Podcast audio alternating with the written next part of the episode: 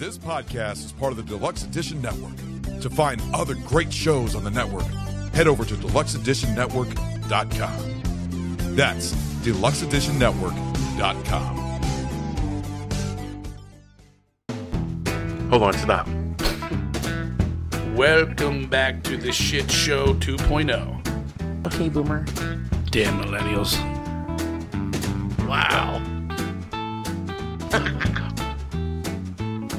Not know that.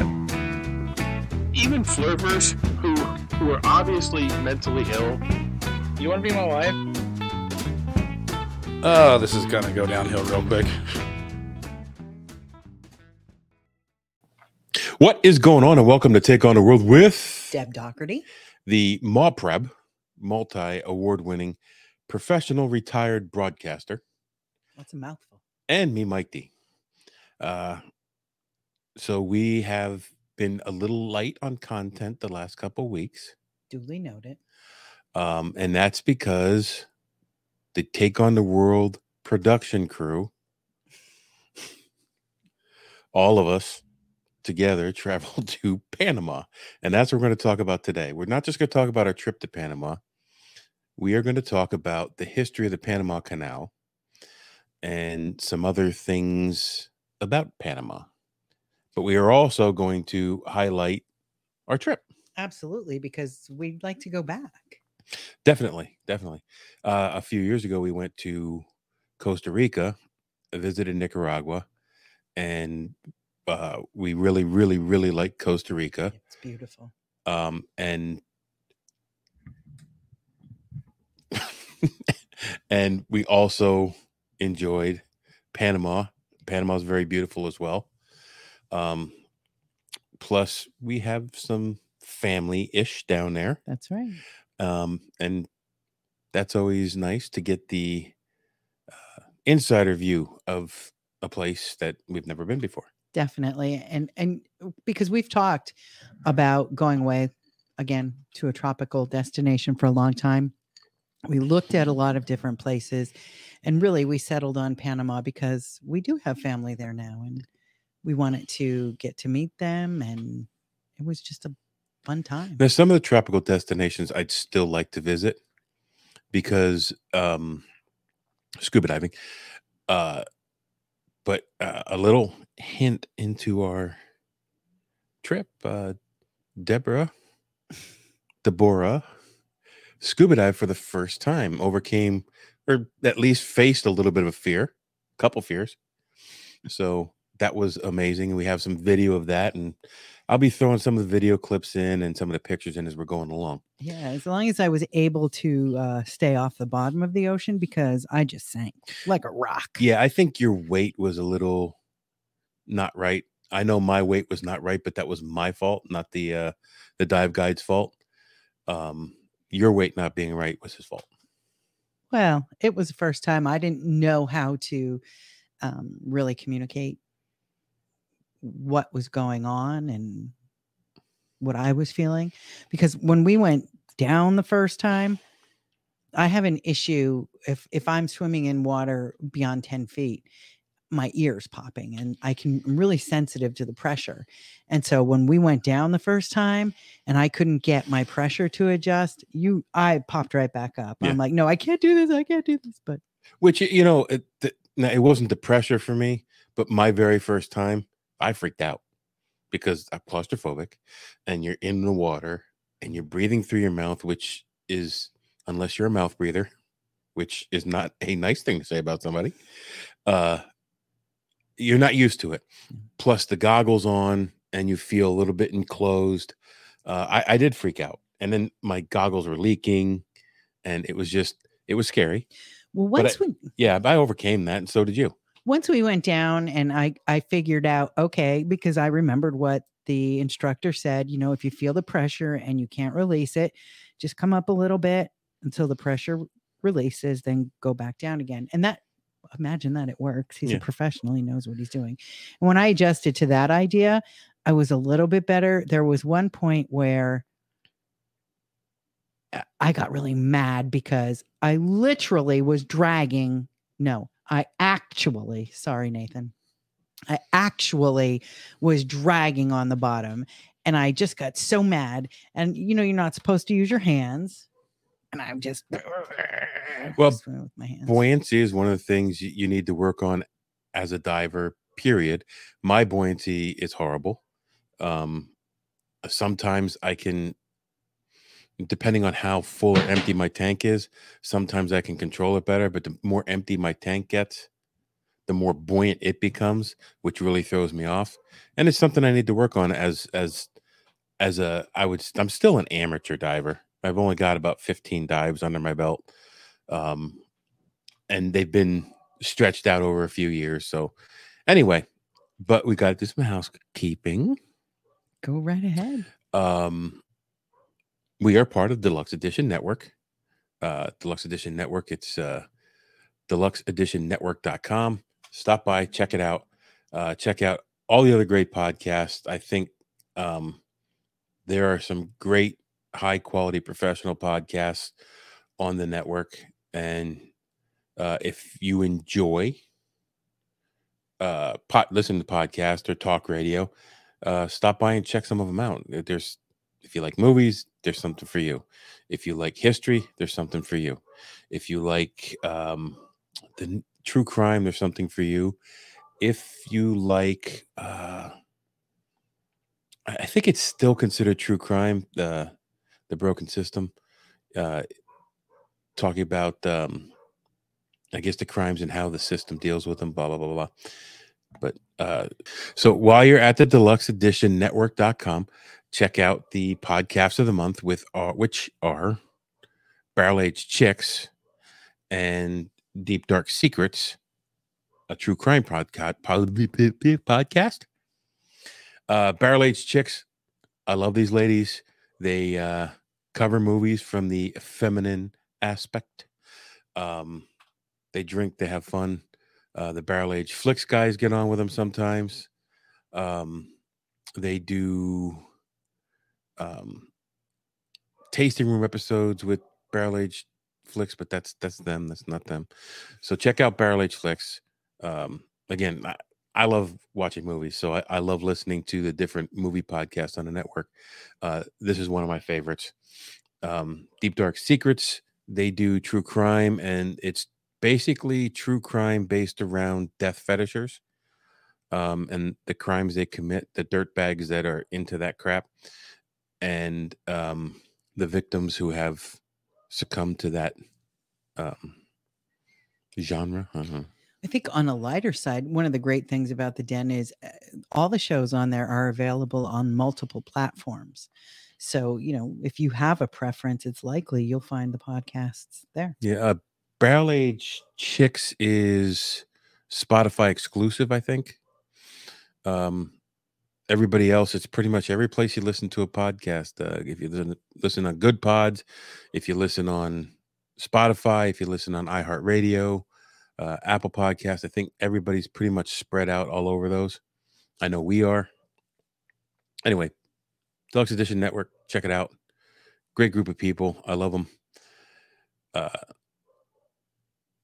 and I also want to mention that uh, we have partnered with uh, Copper John's Beard Company, and I got a uh, package today.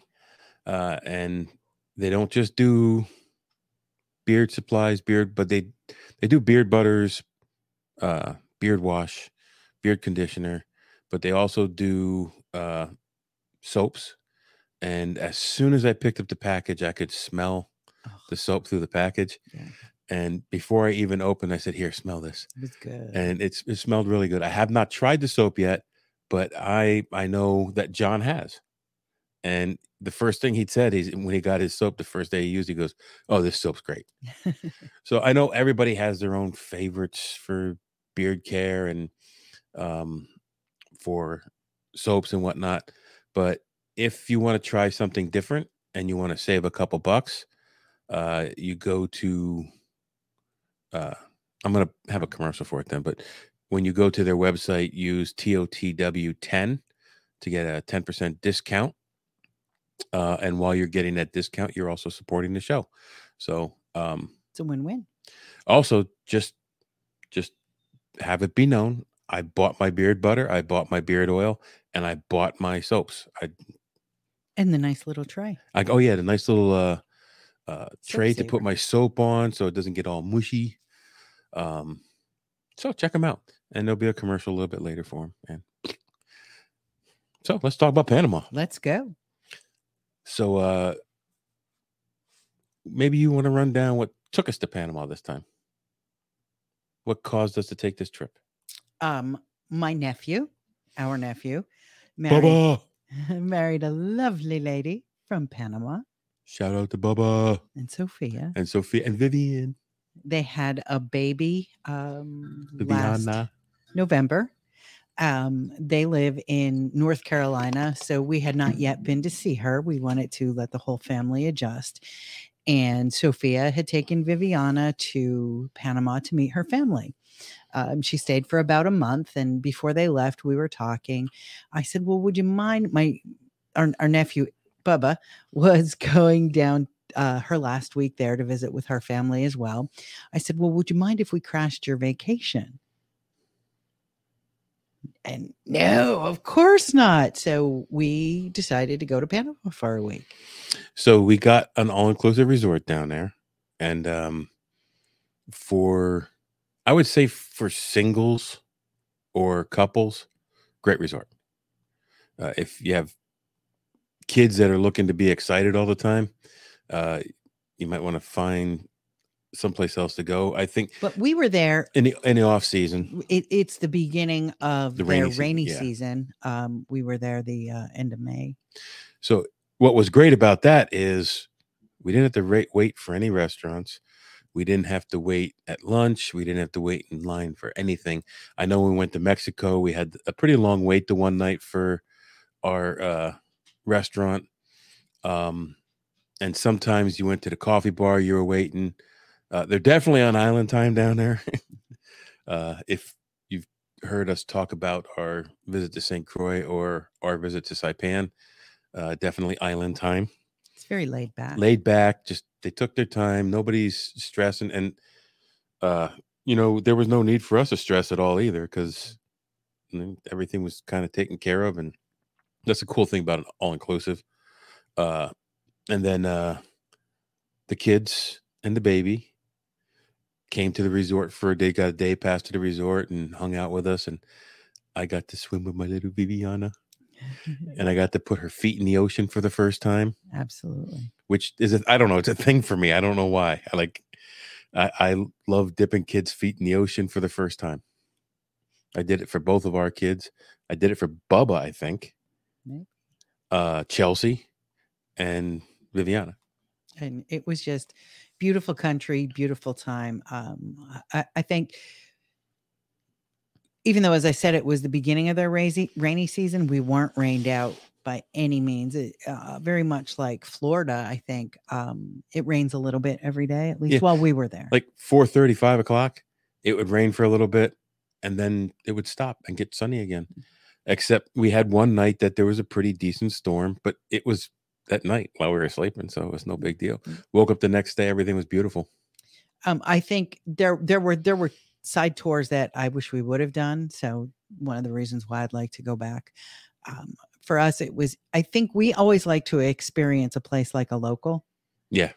and um which we got to do I, I think in spades when like we went to the uh the rest- mall the restaurant and we walked that mall was like fucking three miles long. It was like we were there for hours and saw a third of the mall. It was three levels. Mm. well and then the the grocery store was in the bottom level so i guess it was actually that was a different four. mall. Right. But that one was still multi-level. That was two levels with the a, like a huge grocery store on the basement. One of the things I was amazed at is um uh, the the traffic was like nothing we've seen and we have seen traffic in just about every major US Oh. city. I but but when you were in the stores or in the mall like I don't know where all the people were they were all on the highways driving because they you never felt overcrowded or I, I what did the tour guide tell us? Two-thirds of the country's population lives in or Well, uh, right around Panama City. yeah he said uh six million people in the country of panama uh, three million of them live in the city of Panama City, and then uh, another I don't know, third, whatever, another quarter of those people live near the city and commute to the city for work. So traffic, like I've driven in Chicago, I've driven in LA, Atlanta, Atlanta, DC, New But DC 's York. nothing compared to that. DC was tame. Philly, Philly, New York. New York was it's it's I still don't like New York. But uh I was gonna rent a car when we went down there so we get around and be more local. I am so glad I did not. you really have to know what you're doing. yeah, you're you have to you have to learn how to drive like 16 years old get licensed and learn how to drive in that because it was crazy. I- uh Sophia's father picked us up and, and mother picked us up at the uh, airport and drove us to our resort which was about 19 miles from the airport. and it took about two and a half hours. God love them. Yeah. I, I know our, our niece had said, This is why people ask me, wh- I, she didn't learn to drive until she moved here. She said, That's exactly why. I don't blame her. the motorcycles just zip through the cars on the, the aprons. Uh, every time I'd see one zip through, I would cringe because, you know, here you get squashed by a door or someone turning into you, or, and I guess there are a lot of accidents down there, but we didn't see any. No, and crime isn't really high. There was never a place we were that you felt unsafe. No, even we drove through uh, the barrio, and uh, when we were on a, a, a private tour, and uh, uh, like I, I don't think I would have felt uncomfortable getting out there Mm-mm. and walking around. Well- There, the little, the little. I would have been intrigued with the little sopas, the uh, little stores that they had Yeah. along. Uh, just because some of them had food, like you go by in the morning, there was nothing there. You come by in the afternoon, and they're filled with all these the, either household goods or, or food or whatever they're making. And uh, So they've got to have something to do when they're sitting in two hours of standstill traffic. well, it's definitely like like if you like street food, I think you go down there and find some stuff that you really like. I think John would like it because John really enjoyed street food and in Saipan. I don't know if and we ever mentioned that we were in Saipan. Oh, you were in Saipan? Yeah. Twice? Yes. I, I do. I, because we talked about when we go back, do our- our kids want to go with us? And I would like to stay in the city, but because they've never been and they want a relaxing vacation, it's probably back to another all inclusive. But I, I, I didn't mind the all inclusive. I, I mean, I, I enjoyed it. Oh, yeah. Uh, I think staying in a city would be a different adventure, but uh, what we found was don't take the taxis, use the Ubers. Um, uh, particularly because the Uber app will, if it doesn't take as long as it thinks it's going to take them, they discount like the, they won't charge you what they originally quoted you. So like one of our trips is supposed to be like twenty three dollars, and that that was because it was from the middle of the city back to our resort, which is really out of the way. It's not really far. It's just really out of the way, and you're going through shitty traffic uh, certain times a day. And it was supposed to be like 23 bucks. And I, I got a text that they had discounted it to 17 something. But we gave the driver a nice tip to make it worth his while because the first Uber that came up canceled the, the trip because he didn't want to drive out to the resort. So if you're at the resort trying to get an Uber or a taxi to go out, it's just cheaper and simpler to go to the resort and, and, we we could get a car for 25 bucks and they take us wherever we need to go. Yeah. So it was a basically a private taxi from the resort. and you knew you were guaranteed a ride. Yes, and they negotiate the price up front. Uh, so do the taxis, but the taxis will try to tell you, "Oh no, no, it took took too long. Yeah. You need to pay more," and and that's that's from the locals down there tell us that. Mm. But with Uber, you know, whatever the price is, you accept it. So both parties accept that price. And what I found out because I've never really used Uber before, like we used it out in Colorado, but uh, we didn't care what it cost because Enterprise was paying for it. Yeah, I used it in Philly once, but but so I didn't know they would refund me if it didn't take as long as they thought it would. So that was nice. but one of the side trips we did, we got to um, Old Town, Yes, beautiful, oh, beautiful. which is where we picked up um, some of our souvenirs here. very reminiscent of New Orleans with the architecture and, and whatnot. Well, there is a, a French Yeah. Spanish influence. Um, So there are multiple tribes. I don't know if you have research on that. I do not have research on the tribes. Seven. We- yeah, They did tell us, but there are multiple tribes, and each one is kind of known for their own craft. So the the needlework on on the bags, they are molas. yeah. And I wa- I wanted a shark. I like sharks, and the best I get was a big blue It's a shark. It's I'll call it a shark, but then every single person there was trying to give me a blue fish because I wanted a shark. Uh, the funny thing is when we walked up, uh, the old the older gentleman that was there spoke some English. Uh, the older woman who was there who actually did the and, and like the one lady pulled like I have this. She pulled it out of her bag. The needles were still in it, so Mhm. it's handmade. Like it's not like they're they're making something in a factory and selling to the tourists. They hand make it, and the money goes to the tribes. And one of the trips we'd like to take when we go back, you take a canoe out to one one of these tribes, and I don't know how authentic it is. I I, I don't know if it's all played up, but it would still be something that I would really like to do. I think I'd have to lose a little bit of weight before I got in a little canoe like that. But it it sounded like a lot of fun. So uh uh, the lady came up and she she said, "Oh, you big guy like like a luchador," and she's holding up a, a bag with two monkeys on it because I guess monkeys are indicative of strength down there. And uh, and the, the the guy laughed and he's telling me this, and I said, "Well, I I, I wrestled for a very long time." And he told her, and she's like, her face brightened up because like wrestling is a huge thing there, I guess. Um, I know every night when we went to the VIP club, uh, there was wrestling on. Yeah, there was. It, it was WWE wrestling, but still they they had wrestling on the TV, and it was an ESPN channel down there that like it would play wrestling for 20 minutes and then it would go to uh football for 20 minutes not our football their football The real um, football. So it, that was pretty cool.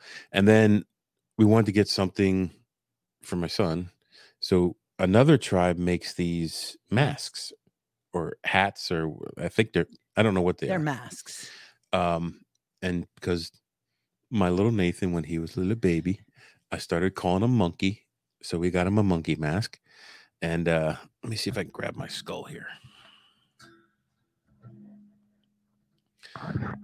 and then i saw i saw this and i had to get it because this is a hand carved skull. Don't know what kind of wood it is. The wood is very light. Um uh, maybe it's driftwood i don't know but it's it's carved out of a single piece. It's it's not hollow but it's very very light wood. And i just i like skulls so i got me a skull. And that'll be on these shelves here after uh this episode. We also picked up. Don't have it now because she already took it. But um, sloths, the sloth yeah which we did get to see. We did, absolutely. and that was another cool thing about the resort we at like every everybody worked there was while they're english there was a language barrier a lot of times they would just smile and shake their head Hola. hola But their English was a hundred times better than our Spanish. Yes, and I I, I freaking used Duolingo for uh, it was like sixty days straight before we went, and we got down and I couldn't remember anything.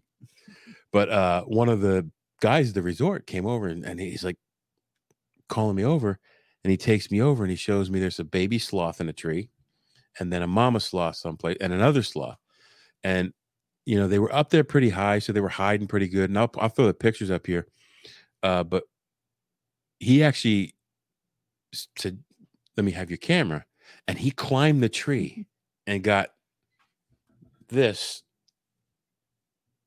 excellent picture of the baby sloth just laying on its back, hanging out. Uh, and I was in Central America twice and didn't see a fucking monkey. we saw lots of iguana. Lots of fuck the iguanas. I want a monkey. I That want to see a monkey. coming out the drain.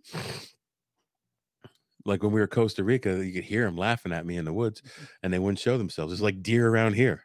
As soon as deer season comes up, all I hear is them laughing at me from a distance. like sharks in the ocean. No sharks. I have a picture. I've I've almost touched a shark in the ocean. Well, I didn't, thankfully. Um, so the resort and the employees there were, were Excellent. Um, and I hope some of them are still there when we go back because uh, our favorite bartender, two of them, Dennis and Not Victor. what was it? You were calling him Victor. I, I, he looked like a Victor. I don't know Anyway, what was his name. I can't think. Mm, that Put me sucks. on the spot. but uh, they were the two VIP uh, bartenders. Uh, Dennis made one of the best uh, old fashions that I've had, and And they we- make it different. Yeah, we learned a new technique, so we'll have to try it. I didn't think Uh, of they it today. they put the sugar and the bitters in the bottom and and, s- and stir it and muddle that, and they scrape it along the whole inside of the the glass, and then they pour the, the drink in it, and it just if you stir it up, everything just comes through really nice. It was great, great old fashioned. Loved it. And this- dried fruit. We're going into dried fruit. This is a great old fashioned right here that somebody made for me with love.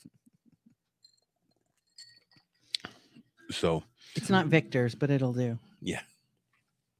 And Marie, Marie. Marie uh, was the concierge who greeted us when we came in with our two flutes of champagne. Um, Took care of us while we were there. yeah, and then she went on vacation, our mid vacation Mm. to Venezuela? Colombia. Oh, Colombia. She went to Colombia, and I said, "Well, let them pamper you while you're down there." She was from Venezuela. Yeah, she's from Venezuela, went to Colombia. So, uh, we had a great time. Like, Absolutely. Can't wait to go back. so the one thing that sparked this topic for me, not just the vacation, but uh, the Panama Canal, and everybody's uh, almost everybody has seen the Panama Canal in operation. It's some kind of video. It's been referenced. You've seen it in movies, but and I then I thought like, uh, we'll go to the Panama Canal, whatever. Good time.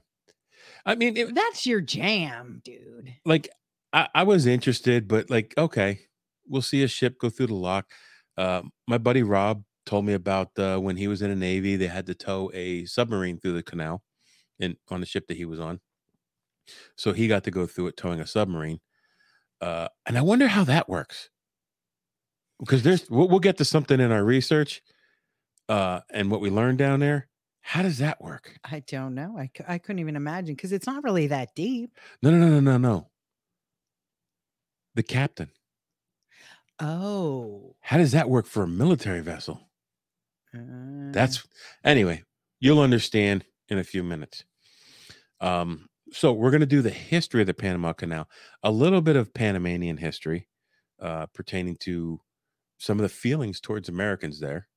Uh, I will say, a hundred percent, we felt welcome the whole time we were there definitely. although there there are some harbored harsh feelings towards Americans there, and I would say for pretty damn good reason. Well, you saw it in some of the graffiti in Yes. certain areas, but no one. Well, the no one graffitis are like more us- monumental than Yeah. Uh, although the one in the barrio was like that was that was pretty straightforward. uh, that was the feelings were well known on that one. uh, so we're gonna take a break here, and we'll be right back. And when we come back, we are going to dive headfirst into the Panama Canal.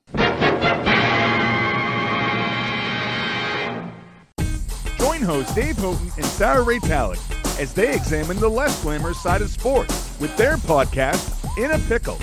Follow IAP Radio on social media by going to IAPradio.com. In a Pickle is now part of the Den Network. For more information, go to IAPradio.com.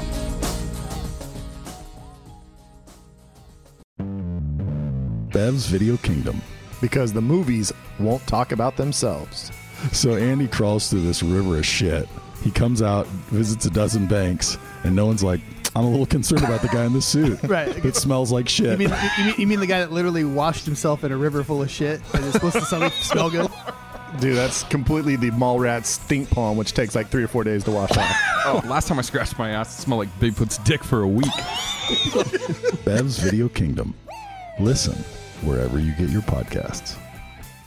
Uh, we're here to talk about Copper John's Beard Company. I bought some of this stuff and I, I love it. Uh, everybody has their favorite beard care products, but if you want to save a few bucks, use TOTW10 uh, at checkout or use the quick link below and buy some of this great stuff. Like, Look at that beautifully tamed bear mane, so soft. And you know, my beard, if you want to call it that, it's more like pubes on my face. See, he doesn't use it. Do. Um, it gets wiry. So if I can just tame that a little bit, put more copper johns on there, and it's perfect. and even though I have thick hair, when I put it on, my hair is nice and soft. Yes. Softer. than- You want to touch it, Johnny? Go ahead. Go ahead, Mm. Ty. Don't touch me.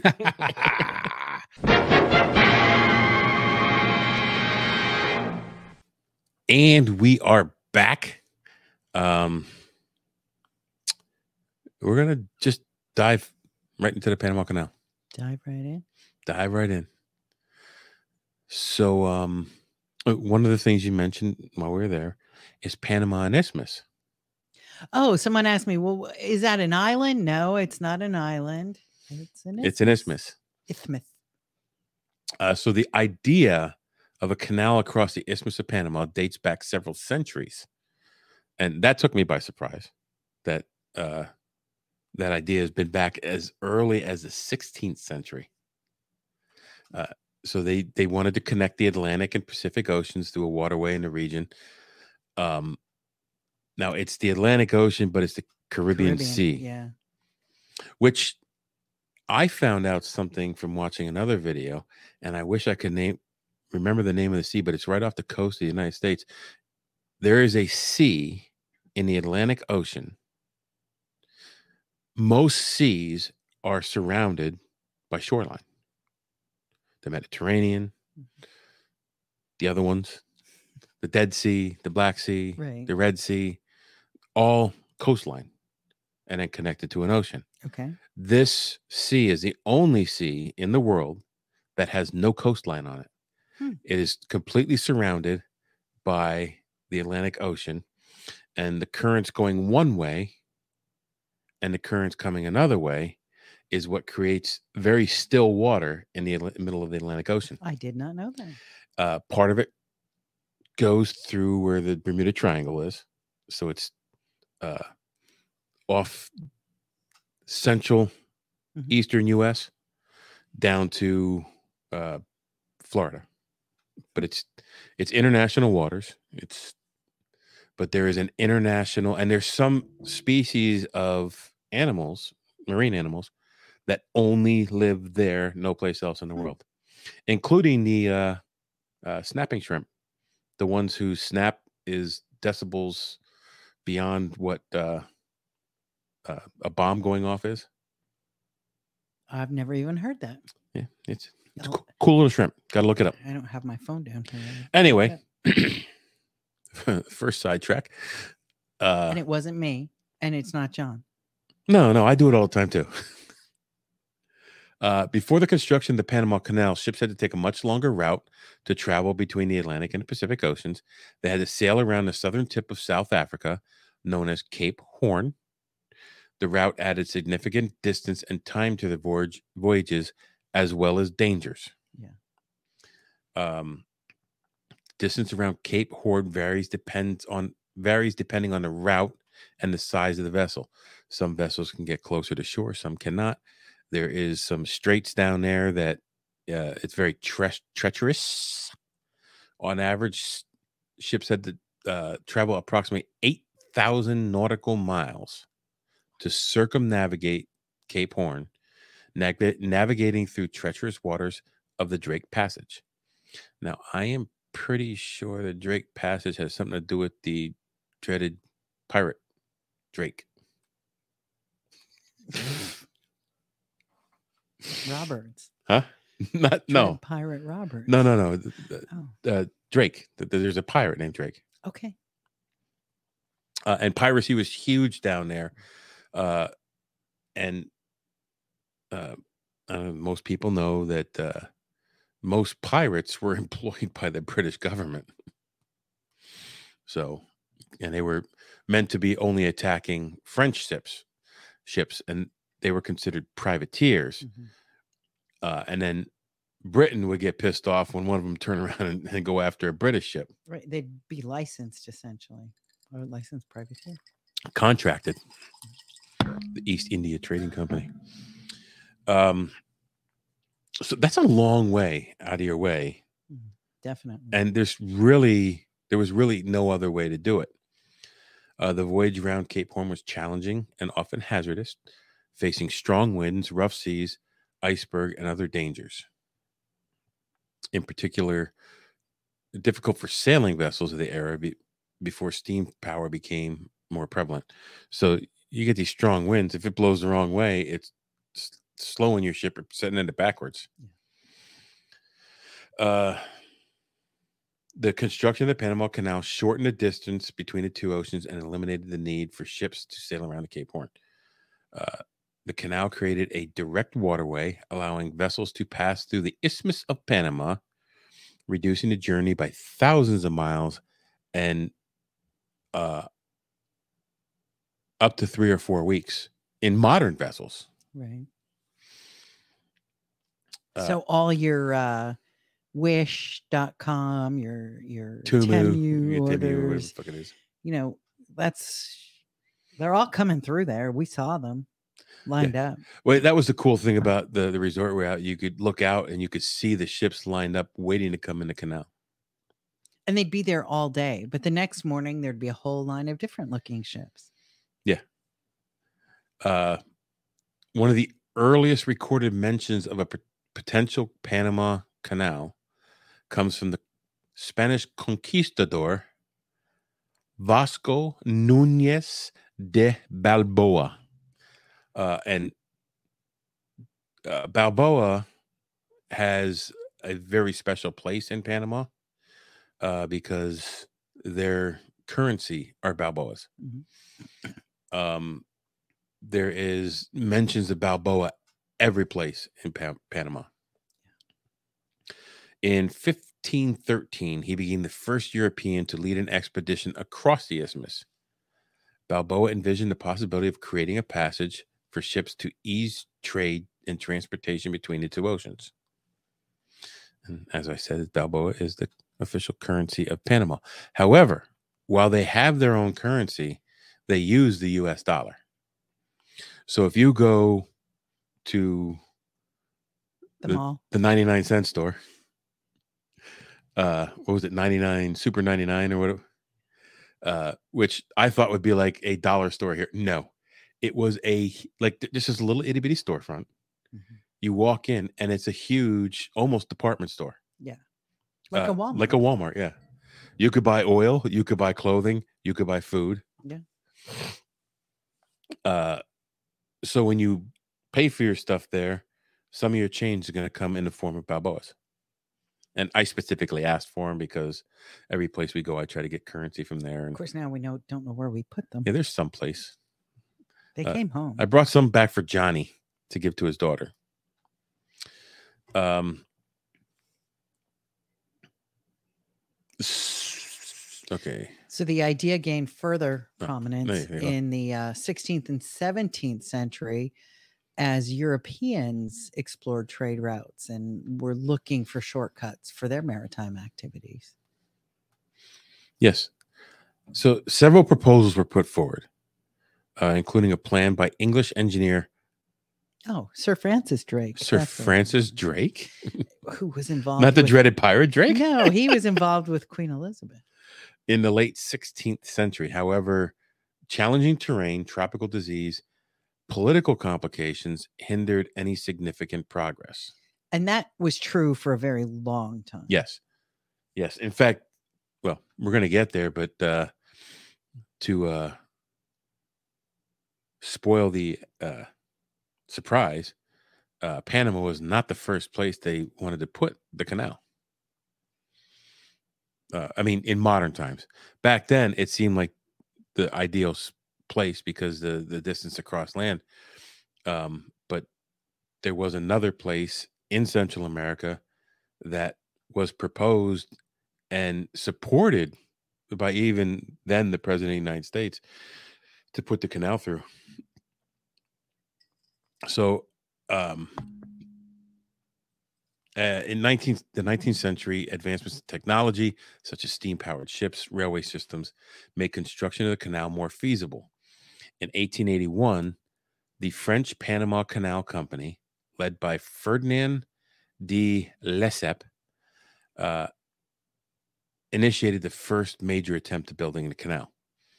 Um, and I, not to make a white flag joke, but uh, they threw in a white flag.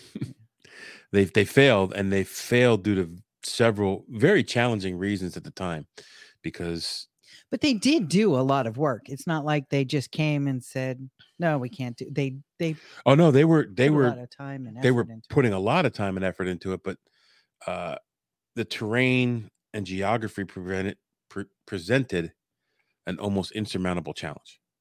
Dense forest, mountains, and the soil that they would dig up was very prone to landslides. In fact, when we get forward to when the Americans were building it, the amount of material moved was nearly tripled because of the landslides. Uh, construction costs were significantly underestimated, and the company was relying heavily on public investment and loans.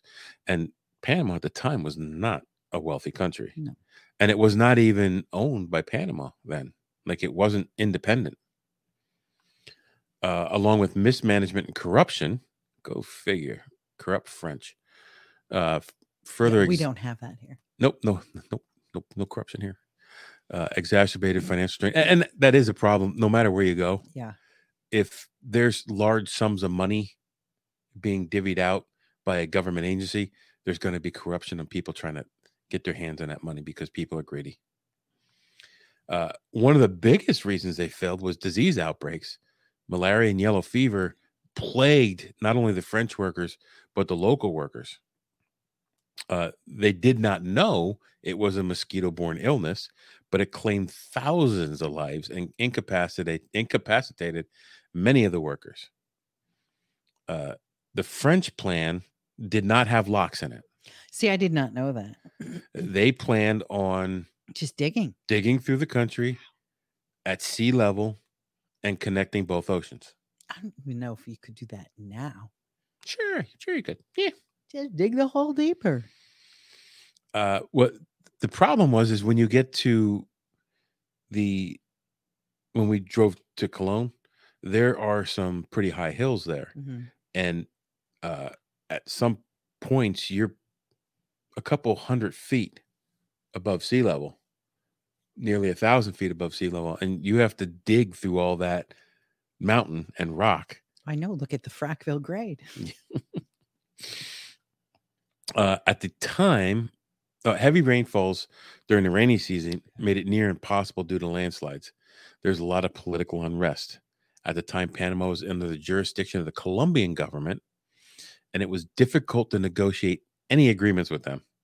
Even when the Americans got involved, it was very difficult. Uh, in 1889, the French project collapsed. It's about eight years. Yeah. I mean, they put. They, I can't imagine the time, money, and manpower, lives Oh, yeah. that were put into that. Um, although the project ultimately failed, it set the stage for su- subsequent successful construction of the Panama Canal by the United States. So enter the United States of America. And that's, you know, that was another thing when we were down there. You know, you're in Central and South America. You can't say you're American. Like They're they'll American know, too. they'll know what you mean, but it's offensive because they're American too. They're Central American. So I, I noticed when they asked where you were from, they didn't really even want to hear the United States. They Nope. wanted to hear we're from Pennsylvania. Yes. Which is if you're if you're walking around the mall, that's a sales tactic. They try to get you they, they try to they ask you where you're from. Where are you from? Because how many stores p- people standing up front of the store trying to get us to come in or the kiosk. Oh, where are you from? Just like here, same thing. My mama. uh, and I, I would say Pennsylvania, USA. I, I I think I said American America like once, and then I realized, you know what? It's offensive. it's offensive and i'm like i'm not going someplace to try to be offensive sometimes i'm unintentionally offensive sometimes i am intentionally offensive Not when we're on vacation, typically. but not when we're on vacation i'm there to relax i'm not trying to stir up controversy so i would say usa i say and then i would say pennsylvania us So um Or Yuengling beer because they knew Yuengling beer. what the like ah we go to that supermarket and I like every place we go, I want to try a micro a local brewery. Uh I like the craft brews. So you could drink the local beer down there, which was one was Balboa, one was Atlas, and one was piss water. They were all piss water. I didn't like them. I didn't they, they were But we did have you did have some craft beers that you liked. but uh they call they don't call them craft beers. No. they call them artisanal beers so um artisanal breweries so uh when we were at the one spot they had the uh, artisanal beer from the very first brewery microbrewery in central america and so i got two of each uh tried one of each while we were there brought one of each home i still have them upstairs um and like john to try them uh and I, I enjoyed them. I they, they were very indicative of what we have here as craft beer, craft beers. Um, but like I can say, I tried the first artisanal beer from Central America. So we went to the supermarket with with Bubba, with the kids, and and um, uh, what was her mom's name?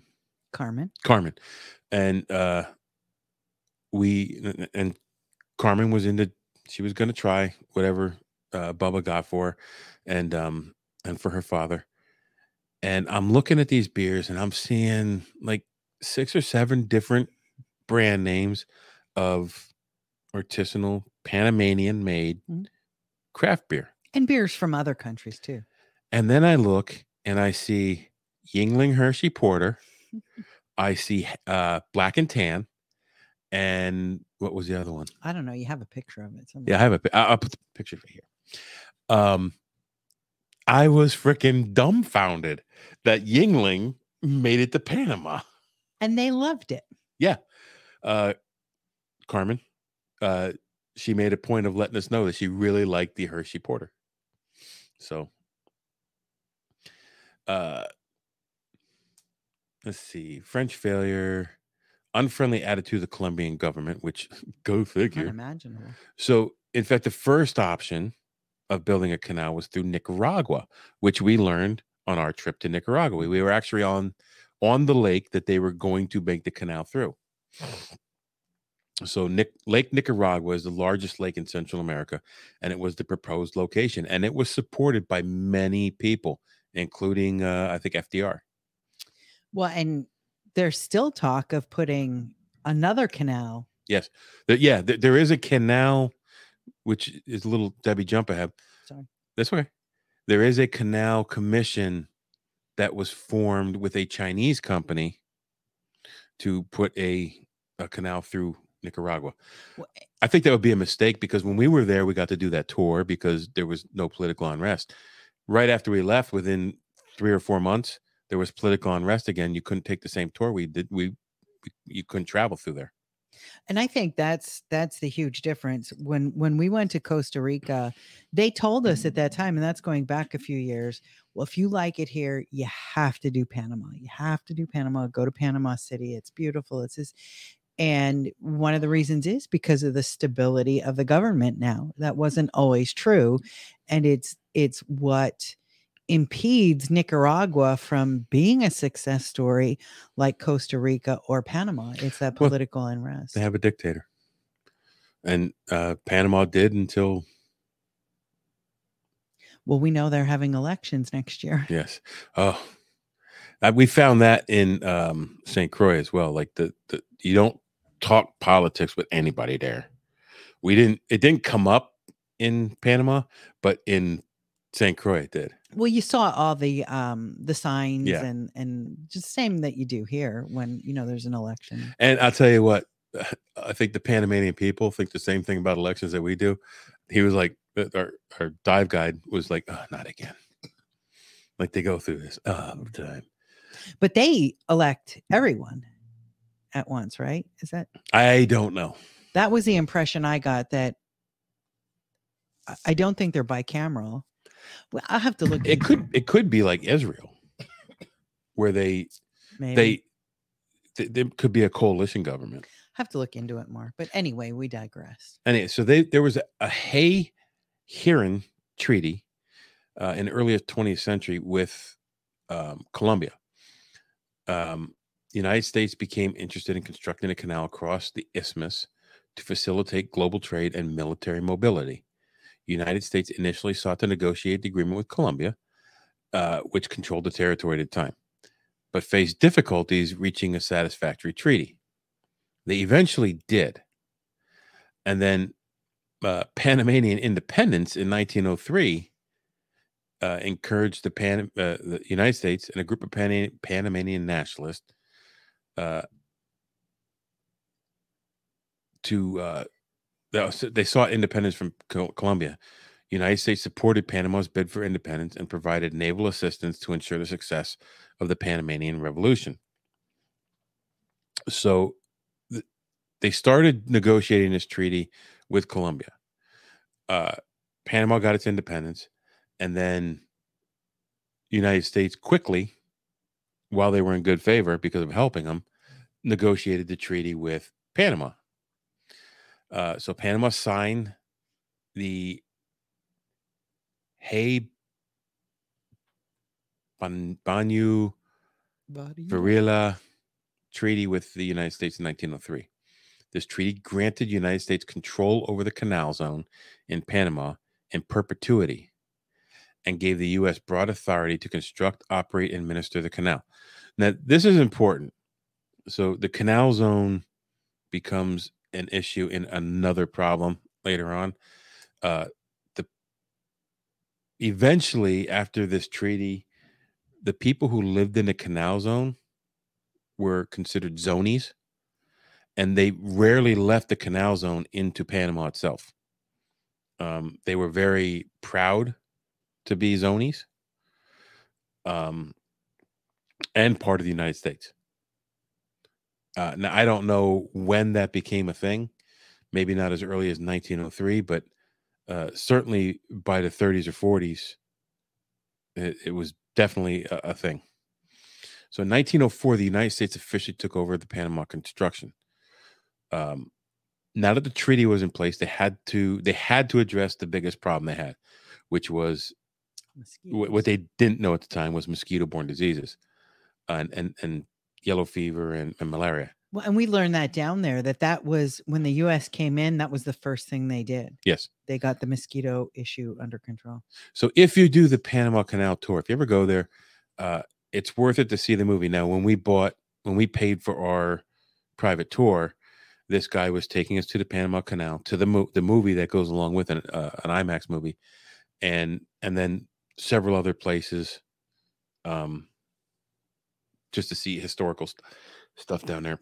But if you go and you're not an all inclusive resort that we were, and you don't have an opportunity to do that tour, uh, or VIPs the way we were, uh, definitely pay for the movie. Oh, I, don't- I don't know what it cost. I, I honestly don't because it came with our our tour. Um, the movie is very good. Yes. It's very well done. It's in 3D and it's narrated by Get busy living, get busy dying. Get Busy Living, Get Busy think of his Dying. Morgan Freeman. Yeah, it's really good though. It's very informative. So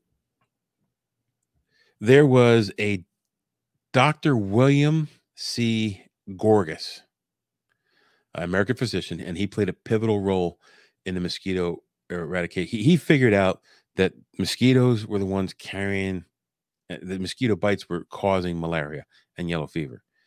Uh, he implemented a com- comprehensive measure to combat the mosquitoes and the disease disease that were that came along with them.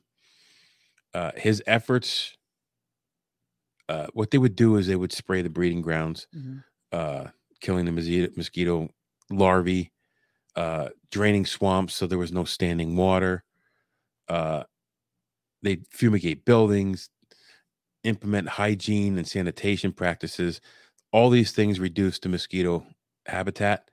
Uh, uh, screens and windows, nets to protect you from the mosquitoes. Now, I don't know that we got mosquito bit down there, but we certainly did get no seum bit. No seums.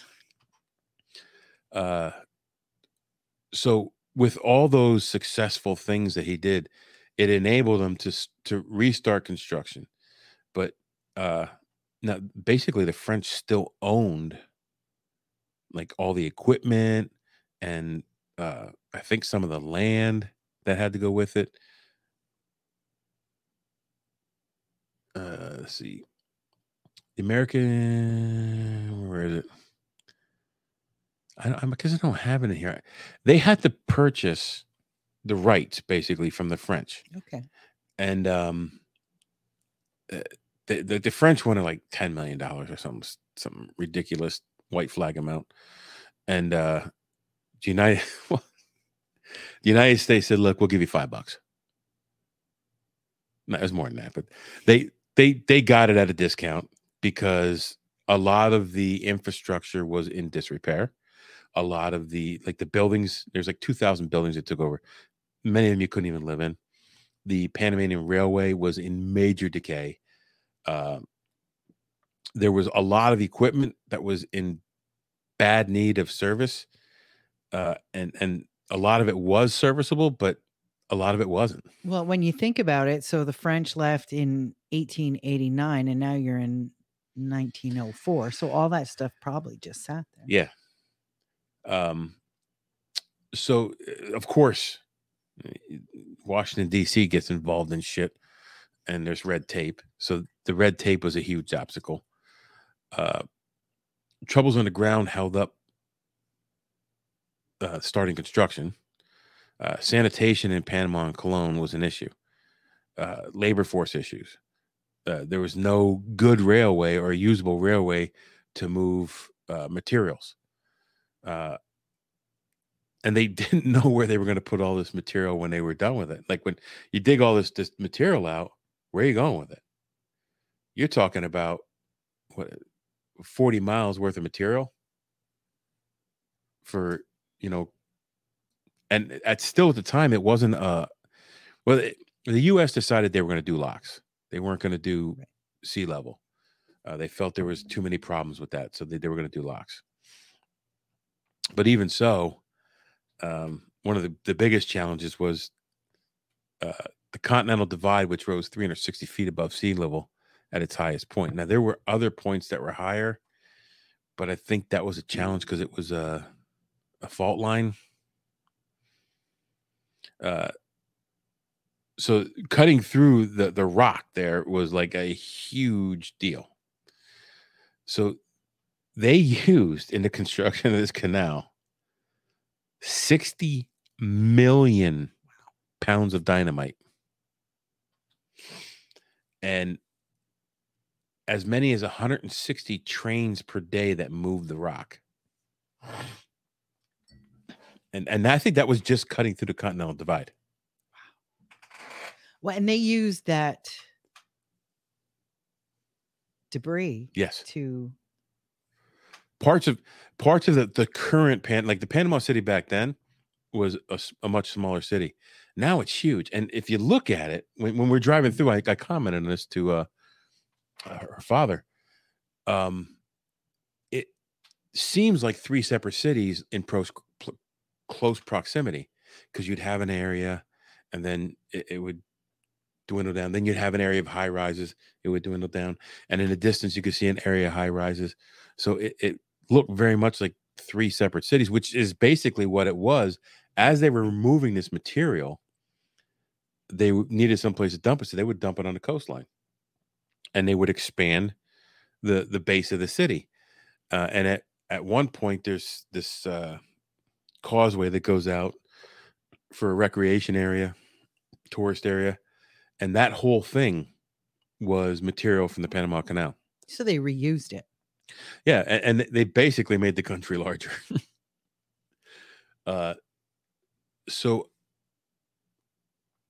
a total of nearly 100 million cubic yards of material removed, uh, which included 23 million extra material because of landslides.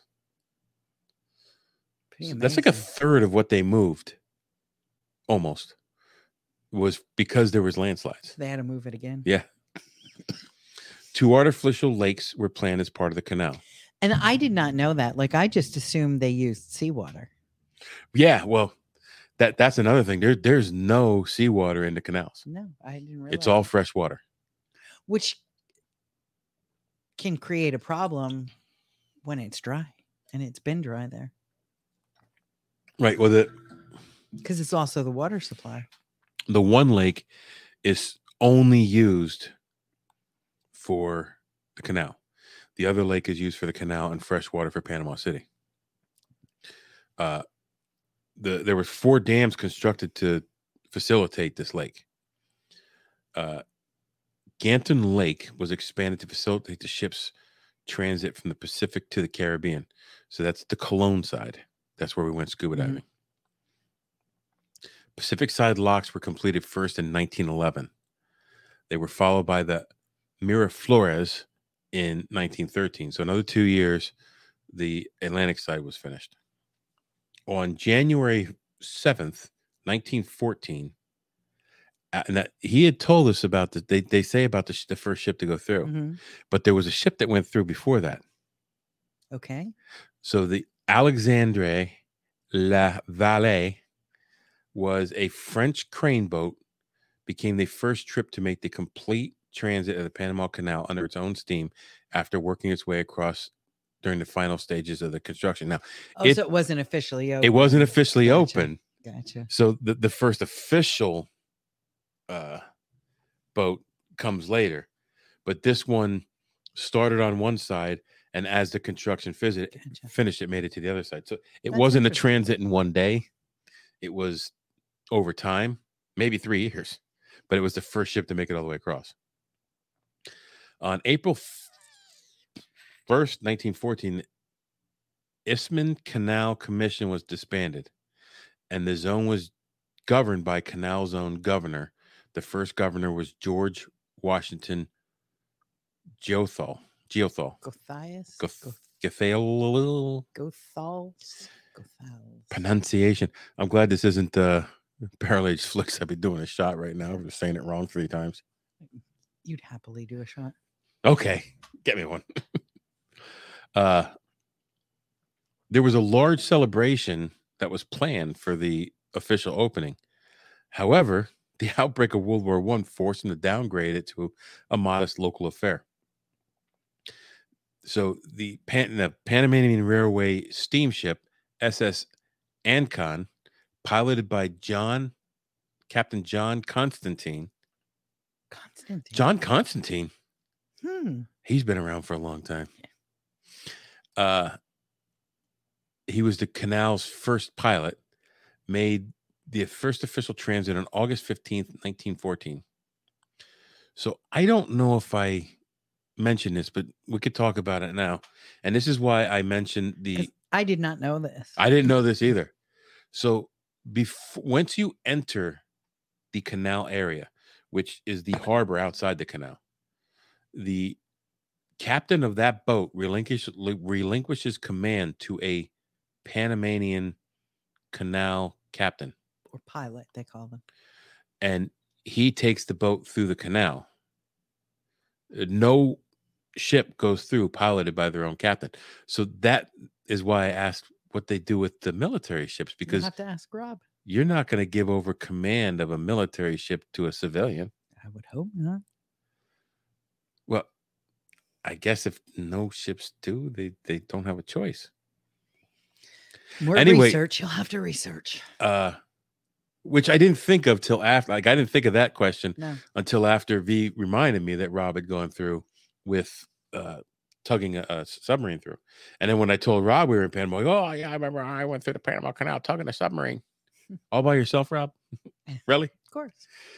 um so they take over they take it all the way through the canal then they give uh command back to the ship to the boat captain and i guess they make the journey the opposite direction with another ship because the transit from one end to the other takes eight to ten hours it'd be a 16 hour day Ugh. or he sleeps there overnight comes back the next day Yeah, he's got to have a 10 hour reset. or he could drive back before he traversed the canal. Um, there were no international dignitaries in attendance when the, the ship went through. Um, since the completion of the original locks, uh, the U.S. largest battleships had issues getting through the locks. And I remember listening to this on uh, one of the World War II YouTube channels that I listened to, one of the history channels. Uh, some of the largest battleships had inches to spare on all four sides. Well, some of the modern cargo ships. Oh, yeah. same way they had to. Am I jumping ahead again? No, no, go ahead. Okay. They ha- they also recently, more recently, just completed an Now you jumped ahead. Okay. So yeah, like um these you could see there wasn't like even that that one ship then with that what wasn't it No, there wasn't a huge ship no, but there wasn't much space. but and so there was head to tail uh bow to stern room but side to side there was not much it, it was like six ten feet yeah. if that. um so they were going to build three new locks in 1936 uh, after considerable material was excavated the project was abandoned. Um probably because you had to ramping up of the second world war um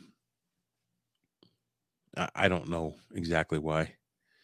Uh, in 2006 the Panama Canal Authority proposed creating a third lane of locks using part of the abandoned, abandoned 1940 project. Uh, work began in 2007, and the cost was 5.25 billion dollars. But that was put forth by the the Panamanian government at that time because, Not all of it. but in the s- well, you didn't talk about. Oh, I'm not jumping ahead. Go ahead, keep going. So, um, just a little bit how the, the canal operates. I, I'm gonna put a little video up on the side here.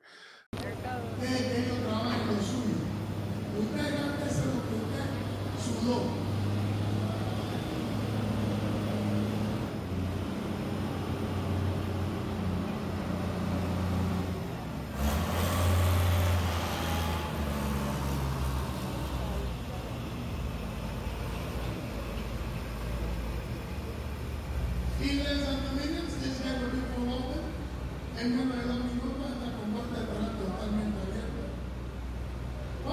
the opening of the gates and the movement of the boat into the upper chamber, I would say thank you very much to be alone all this hour with me. I know the police going to take my place. I need to go to other duties. Thank you very much. My name is Ismael. Now you forget my name in Spanish. Remember my name in English. Smile. yes, smile. Thank you very much. I hope you enjoyed it. We learned new country. Have a good time. Enjoy your day. Antes de retirarme, quiero despedirme de cada uno de ustedes, dejándolo con esta apertura de compuerta y el traslado de las naves a la Cámara Superior. Muchas gracias por estar conmigo a lo largo de toda esta hora. Mi nombre es Ismael, ha sido un grato placer estar con cada uno de ustedes. Muchas gracias. Esperamos que hayamos disfrutado. Aprendimos un país nuevo. Of the canal door lock opening. It was cool. It was. it really was cool as shit and watching the water drain from one lock to another with the use of no pumps Yeah. no pumps there are no pumps in the panama canal it's all gravity fed so what they do is you have a lock side by side you have one going one direction one going the other direction so there's a ship in the high lock and a ship in the low lock here. And that ship will like this ship goes on. As it drain as that water drains out it drains into this lock. And the ship drops down and goes this way. Now this ship has to come up to that level. So first it will drain from the lock next to it so as that water's draining into that lock it's also lifting this ship and when it gets about halfway the water from the lock in front of it, where the ship was, that's going the same direction, that water feeds over until they're level. And it's all through just a system of pipelines and uh, uh, valves. That's it. I, and and I didn't know that, and I found that that type of engineering freaking amazing. Uh, and it takes about I think it was a minute and twelve seconds for the the lock door to open. Wasn't long. It takes about I think it was five minutes to fill a lock. Well, now the old locks open like this. Yes, The new locks Yeah, the- open like this. the uh the newer the new stuff that was built in 2007 the the locks slide where the old locks stay open like this um and the locks that slide i think they said they're They came from Italy. I remember that. i think they said they were 30 stories high The old locks. the old locks were 16 stories high They came from Yeah. Pittsburgh. the old locks all the steel and the- they built the locks in pittsburgh and sent them to panama again not an easy transit um so just watching it operate was wa- was freaking amazing. Um then we went and watched the movie and and, and we bounced and we saw some other stuff. So when we were driving into the downtown area to go to old town I guess through what was the canal zone. the canal yeah we went through the canal zone and then we went through the barrio and you could see on one of the walls uh referencing martyrs day. Um so this is why there are still some harsh feelings for united states in panama. All right martyrs day was january 9th 1964 and it doesn't mean a whole lot right now but it, it will in a few minutes. Uh, it's a, Pana- a Panamanian day of national mourning for July 9th, 1964, or Ju- January 9th, 1964, anti American riots. It's also known as the flag incident or flag protests. Um, I'm going to give, we're, this is a very simplified version. Um, not taking one side over another because I think there was bad actors on both sides. Um, so what had happened was in 1963, Kennedy, John F. Kennedy, um, made an agreement with Panama that any place in the canal zone that the American flag was flown, with the exception of a military, any military site, any non-military site where they would fly the American flag, they would also fly the Panama flag. And um, so then Kennedy was assassinated before the order, order was carried out.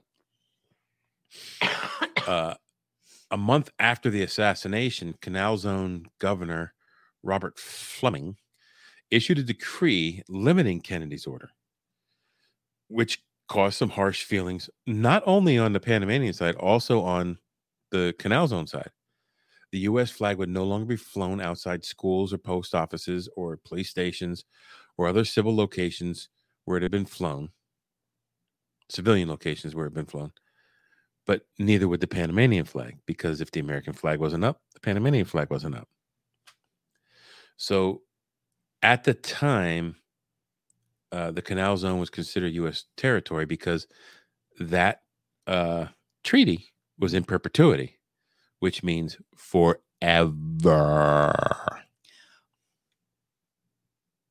Not jumping ahead to the 70s. No, no, you can. We Be- will. because it's because of this incident that that happens. Right. It's- it's- it'll be right after this. I'll let you talk about it. Uh, those who lived there were known as Zonians. Almost never left the zone into Panama itself. Very proud to be Zonians.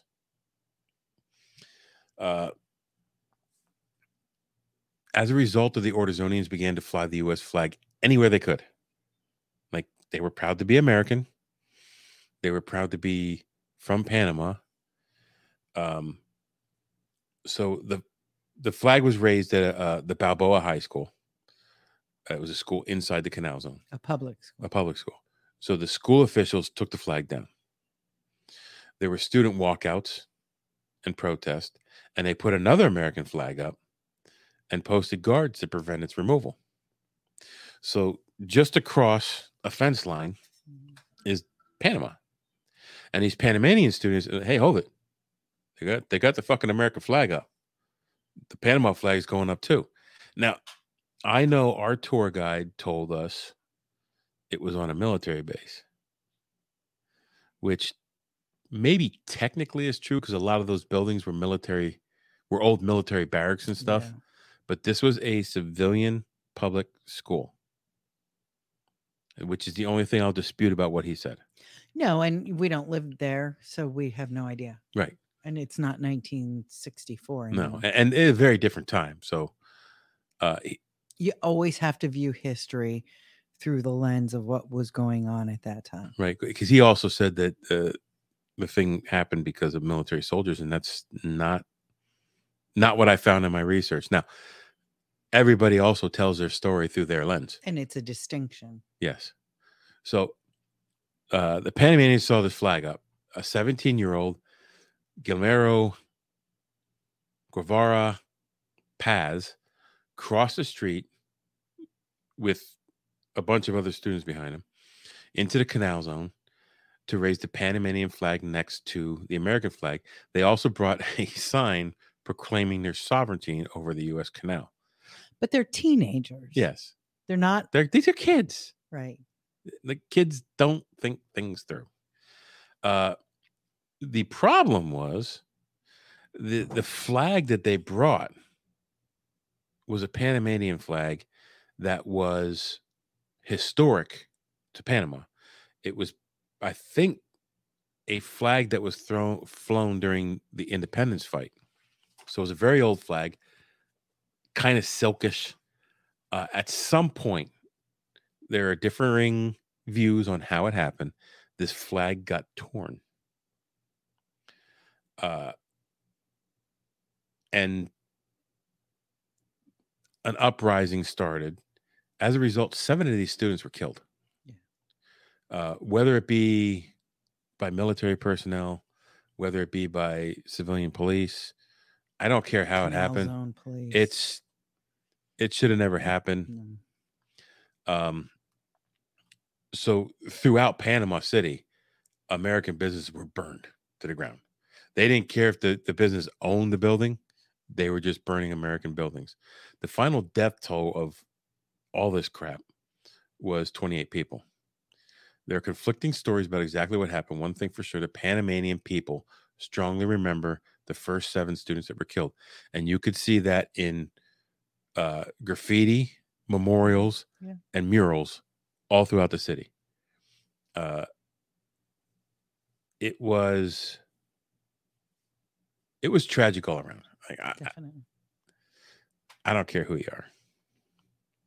So now, jump forward to 1977. Deborah. Jimmy Carter handed over uh, control of the canal zone to uh, Panama, which was quite controversial here at the time. It was. It was very. Uh, I I sort of remember this. Well, I mean, because you know I'm slightly older than you. Oh, you're much older. Yeah. So he signed an agreement with Panama to hand over the canal zone, and it wasn't immediate, but uh, it did take place December 1999. So as of December 1999, the canal is no longer an American territory. It is owned, operated, and managed by the uh, Panamanian people. Um, now I got kind of mixed feelings on that. United States put a lot of time and effort into building that. We should still have a, a, a stake in it. I think we should get a discounted rate, but that's just me personally. Oh, that's we didn't talk about how much it costs to go through there. Let's finish this and then talk about how much it costs for a ship to go through there. But uh, you know what? It it it is an it, it is important to the uh, economy of Panama. Absolutely. one hundred percent. Uh, so the Madden Dam, uh, it goes across the Chagres. Tigris Chagres River, uh, and that facilitates one of the two lakes that uh, they use the water to operate the canal. It is also like all the the dams that were put there were hydroelectric stations, and they use that to operate the locks and the equipment of the canal. Uh, this particular one, I have a picture of it uh, right here. Um, produces enough energy to power half of Panama City, which is freaking huge if needed. So that's like gives electric to 1.5 million people if their power should fail. Uh, as well as still maintaining power for the the Atlantic side locks. It's uh this lake is not part of the travel route for the canal. It stores one third of the canal's annual freshwater requirements for the operation of the locks.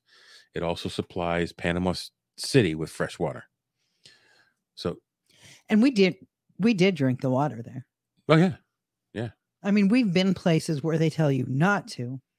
Yeah, They actually told us not to drink the water in our hotel room, but you could drink it in the restaurants because the restaurants were filtered. But the, in Mexico, they said you could brush your teeth and, and shower with the water, but don't drink it. But we did in Panama. Yeah. Um, so a, a couple things here. Uh, there, there is a little bit of dark history and, and a black eye for America on on some of this. Um, I don't know. None of the research that I saw specifically said who was responsible for the killing of these seven students. Um, whether it was Zonian police or military. Um, the story that is told down there is that these students went to raise this flag. They raised it. A soldier came and took it down. The students began throwing stuff at him, and the soldier opened fire on the students. Well, and But if that's the way they remember it, that's the way they're going to view America. right, and and so if if the Zonians are an extension of the U.S. and an extension of the U.S. government, I can't argue if they say it was military personnel. They don't distinguish between the canal police and the military. True. And maybe there wasn't a distinction. I don't know. I wasn't alive in 1960. I know, I know driving through that area with both of the people we drove through, three people we drove through that area with.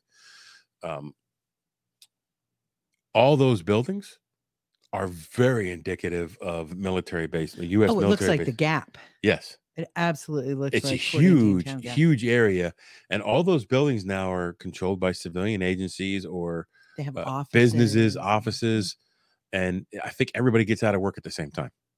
Well, and I think as as as um, Americans, um, I think we should take pride in that for the Panamanian people. That's you know free market. That's what we're all about, right? Yeah. Good for them. So also at the canal, know they used to use mules, but now they use the trains to. The trains don't pull the ships. I always thought the trains pulled the ships through the canal. That's not the case. All those trains do is maintain the position of the ship from left to right. To keep it from smacking the sides. the ship goes through in its own power. And I have part of my video, or uh, I think, yeah, part of a video of the ship pulling out of the lock, and you could see the screws turning. You could see the water churning behind it. It's not being pulled by the trains. But those little trains are cool. Yeah, they are. And they come up them little steep hills, like from one level to the next. It's like a steep hill that comes up. And uh it takes very precise operation of those trains to maintain the right tension so that does not pull that ship one way or the other. Which I, I thought was like that was part of the thing that I thought was so uh engineering savvy. Like it was so cool. Yeah. I'm geeking out on the engineering of the canal, which I didn't think I'd do. But when I saw it, it was just, it was amazing. If you ever get the chance to visit, I would do it. Absolutely. Um, if you get the chance to go to Panama, I would do that. You get a chance to go to Costa Rica, I would do that. And you might not get a chance to stand on the side of an active volcano like we did In Nicaragua. in Nicaragua because that trip's not no longer available. Uh, anyway, that that's the history of the Panama, and it's this this is the abridged light version of history for the Panama Canal because there was a lot more stuff that Morgan Freeman told us when we Oh, yeah. when we talked to him. And if we go when we go back and and visit, uh, because I will visit the um, the uh, indigenous community, share that as well. Yeah, I want to do. There was there was a treetop tour where they you're in a little, almost like amusement park, like cable ride going over top of the park, but you go from station to station through the jungle, and I want to see a fucking monkey. You're not going to see a monkey.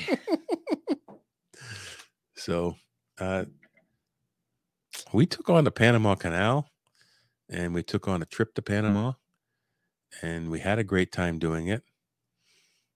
You go take on the world and visit Panama if you get a chance. This podcast is part of the Deluxe Edition Network. To find other great shows on the network, head over to deluxeeditionnetwork.com. That's deluxeeditionnetwork.com. Hold on, stop. Welcome back to the shit show 2.0. Okay, boomer. Damn millennials. Wow. Did not know that. Even flirters who who are obviously mentally ill. You want to be my wife? Oh, this is gonna go downhill real quick.